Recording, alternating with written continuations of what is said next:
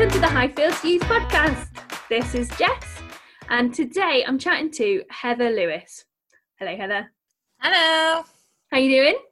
Yeah, I'm good, thank you. I am, it's the end of the working day for me, so I'm glad that there's no more spreadsheets and emails. I can't see it. Yeah, you're not much of a spreadsheet person, are you? No. Not great. Tell us about what's been challenging for you in lockdown. I love people, and I love to be with people quite a lot of my day.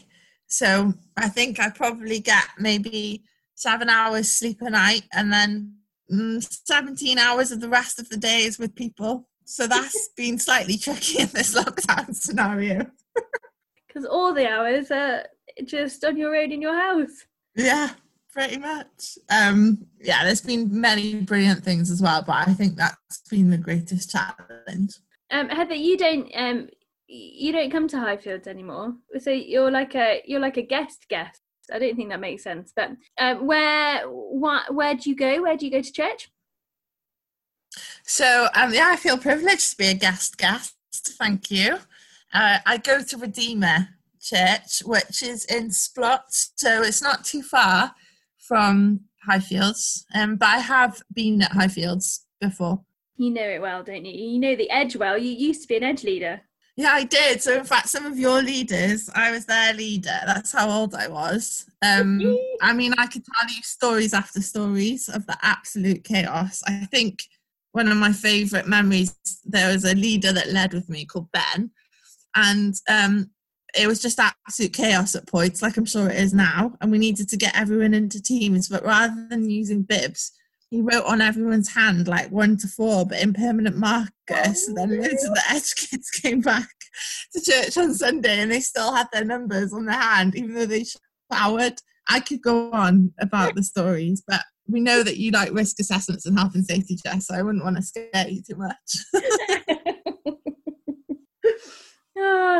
That sounds hilarious.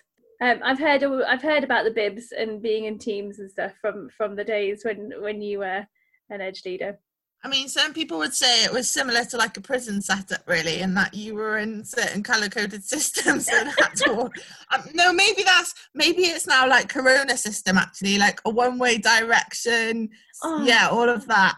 We were just 12 years ahead of the Corona times. You'll have to come and show us how to run club when we're allowed back. We need to. I'll have to wash the bibs to be able to do that because they're a bit gross.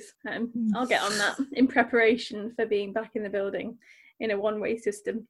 So on Sunday, we've been in Colossians and we got to the end of Colossians and we were thinking about how being raised with Christ makes a difference to all areas of our life, including at home and at work. And Paul talks specifically to slaves. Now, slavery is still a thing. It still exists, and you are involved with Red Community, which has something to do with that. So I was hoping that you could tell us a bit about what Red Community is all about. Oh yeah, thank you, Jess. So actually, you said that slavery still exists. The thing is, there are more slaves now than there ever has been in history, which is heartbreaking. So there are more than 40 million. It's estimated to be about 45.8 million. So when you look at the population of Wales, you know, kind of in between 3 and 4 million, and you do the maths, you just think, gosh. So Red Community is a tiny Welsh charity that was set up by Christians initially to pray and to just be informed. But then it developed to raise awareness and has a befriending scheme where we team up survivors of exploitation, slavery, trafficking. Those are the words that get used with Christians who have been equipped and prepared, and they just have a friendship which involves kind of providing encouragement, maybe going for coffee, going for a walk. Obviously it's a bit more creative now in these times, but and just helping to support people who haven't probably had some good friendships and relationships for a while. But it's a two-way friendship as well. It's beautiful. And we raise awareness as well, and then a coffee roastery got set up. Like, it's very practical, and all based in you know, God's made us and he loves us and we need to value people. That sounds amazing. I love the coffee. It's a great way of supporting it as well, because you get great coffee and you get to support Red Community. Can you share with us like a success story? Yeah, I guess it's been a real privilege to be involved with Red Community and to catch kind of stories from all around the place. So even today, nothing to do with Red Community, but there was a story from International Justice Mission where they've been able to set free 528 people from slavery within, I know, incredible, isn't it? I'm just looking at your face in awe on that's Zoom. That's amazing. Yeah, it's amazing. And then another charity called A21 set free people from Thailand.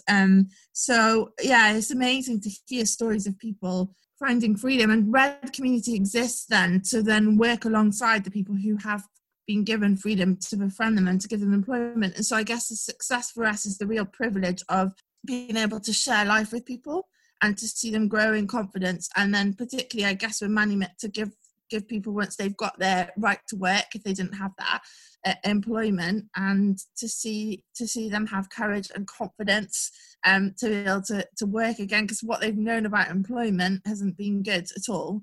And today, in fact, I was in the roastery, socially distanced, of course, and we were just saying how brilliant it is about a couple of people who were there from the early days, have been working for months on end now in other jobs, and seeing them provide the care and the support for the people who are in their care, who are quite vulnerable, actually, in the roles that they're in. And it's just wonderful to hear that and to see those things happening. That's amazing. That's fab. You've also recently written a book called Brave. Tell us about that. Yeah. Well, I started writing the book, and given the start of this conversation, Jess, where we said that my job at the moment is a lot of spreadsheets, attention to detail is not my thing. So I can't take entire credit for the book, because I wrote this story about a little girl called Bella and her teddy bear called Brave and Freedom, and it involved a coffee roaster machine called Rory, because of the links with Manumit. And really, it was to try and explain exploitation, value, slavery to primary school children in a, you know, an appropriate way. Yeah. And so I did that, and then it went to a guy who's a journalist who's brilliant to help us with the book, and to an editor, and they were like, Heather, at the beginning of the story, Bella's got two siblings, but then by the end she's got a third. Where did the third one come from? And I was like, oh, I don't actually know. I can't claim total credit for writing this book. But yeah, we've written it, and it's been translated into Welsh. And we've written curriculum then with a company, they're amazing, to go alongside it, and trying to get that into schools and get it translated into other languages around the world, because if you can raise awareness for children appropriately from a young age that they're made in the image of God to image him, and they've got value and worth, they're going to know that for the rest of their days, and they can keep themselves safe, but then others safe too. Amazing. That's fab. And I've read it, and it's brilliant. It's so good. I'm excited to see it get out into schools and stuff. Heather, my last question for you, because this is my last question for everybody. Have you got a song to sum up your week, which, or just a song that you're enjoying currently? I was trying to think, a song to sum up my week would be something that's about life on repeat, and I couldn't think of one.